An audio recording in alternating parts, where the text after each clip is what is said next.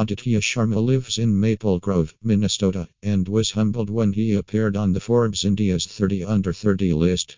Aditya Sharma featured on this list due to his ability to leverage data and analytics and guide businesses onto futures with improved digital capabilities. Aditya Sharma is an entrepreneur who is based in Maple Grove, Minnesota. He was honored to feature on Forbes India's 30 Under 30 list.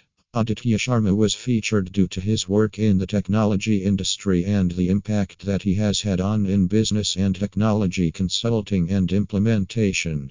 Aditya Sharma has lived in Maple Grove, Minnesota for many years and adores the way of life in his community. Aditya Sharma is a successful business consultant and is the chairman, president, CEO, and founder of his own company. He has several successful business ventures on which he has embarked.